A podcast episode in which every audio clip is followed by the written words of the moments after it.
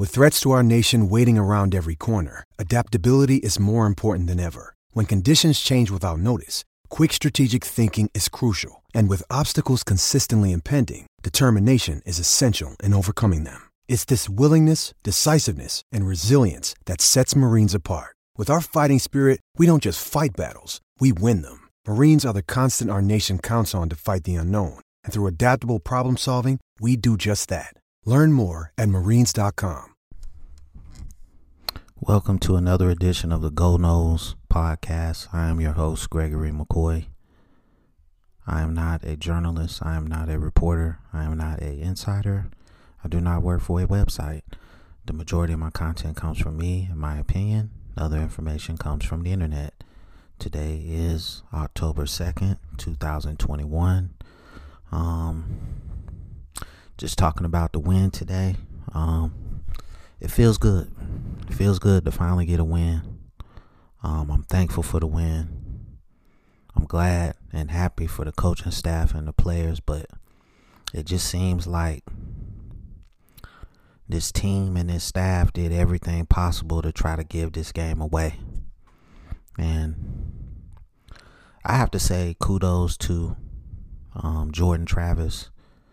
He almost single handedly won this game with his scrambling ability. And I don't have anything against um, McKenzie Milton, but due to his limited arm strength and limited mobility, I think you almost have to go with Jordan Travis if he's healthy. I think he gives you the best opportunity to win.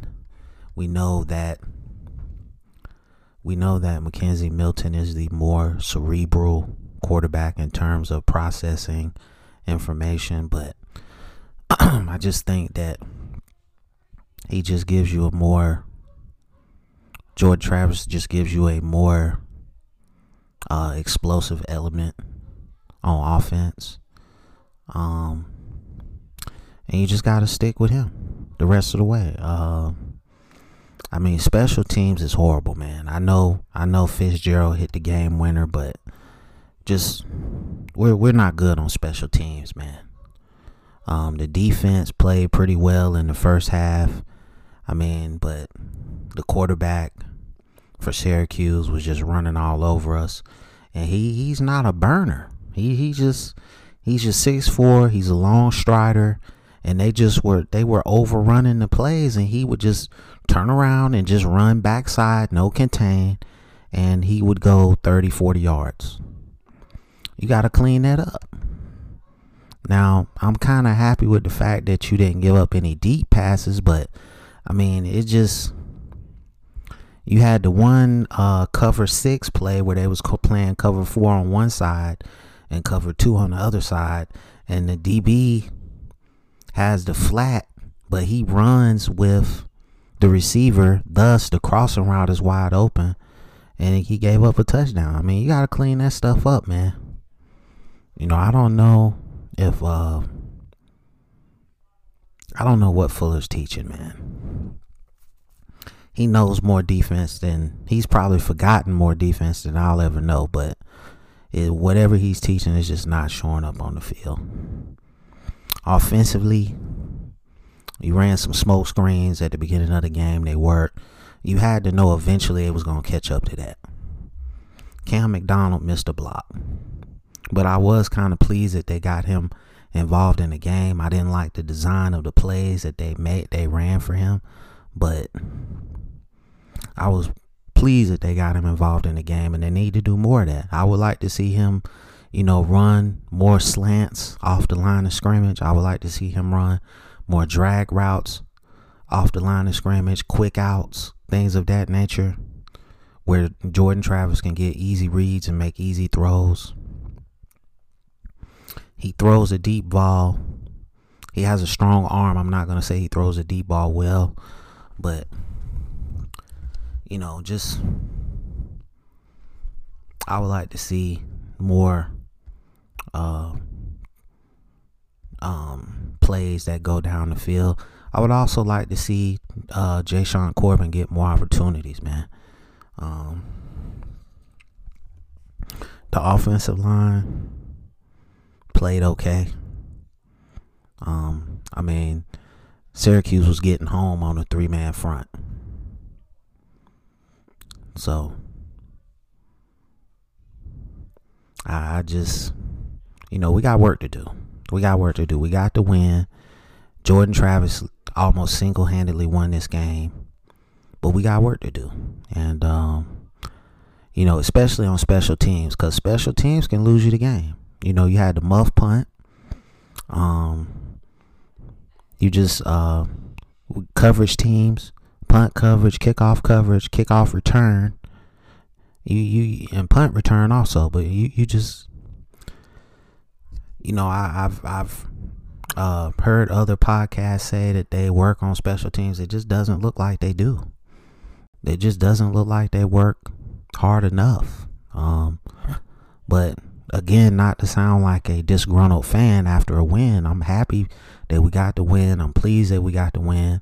I'm glad we off this four game losing streak, but we almost gave the game away. Um, we almost gave this game away. We were up 10 points, and, you know, the defense was gassed because the offense really couldn't do anything. Um, I just think you need more creative play calling. I know you can't sit back there and run Jashaun 25 times because they'll put, you know, nine in the box, 10 in the box, 11 in the box, and just dare you to throw it. So, but you just got to be more creative. I think you got one of the most underrated tight ends in the country that's, you know, not utilized at all, not utilized correctly. You got to fix that. You got to get him more involved in the game. I think you got something special in Malik McClain. You got to scheme something for him. Parchment is a deep threat. Uh, excuse me, a deep threat. Um, I don't know what you can do on the offensive line to get more uh, continuity, but you got to find something, man. But um, again, all in all, thankful for the win. And uh, we got North Carolina next week. You know, just hopefully we can, um, you know, keep this momentum going and try to turn this season around. Um, I said last week, to me, this wasn't a throwaway season. But I just felt like you just needed to put a guy in there that um, that had a little bit more mobility, a little bit more arm strength. I was calling for Chubba Purdy. I still think that you can get him ready. I think you can still get him, give him more reps in practice, and try to get him ready. If this, if if we can't go on a winning streak, if we can't win any more games, you know, the last couple of games of the season, you can put him out there and just let him get some in-game experience, and then let him compete for the starting position next year. Um,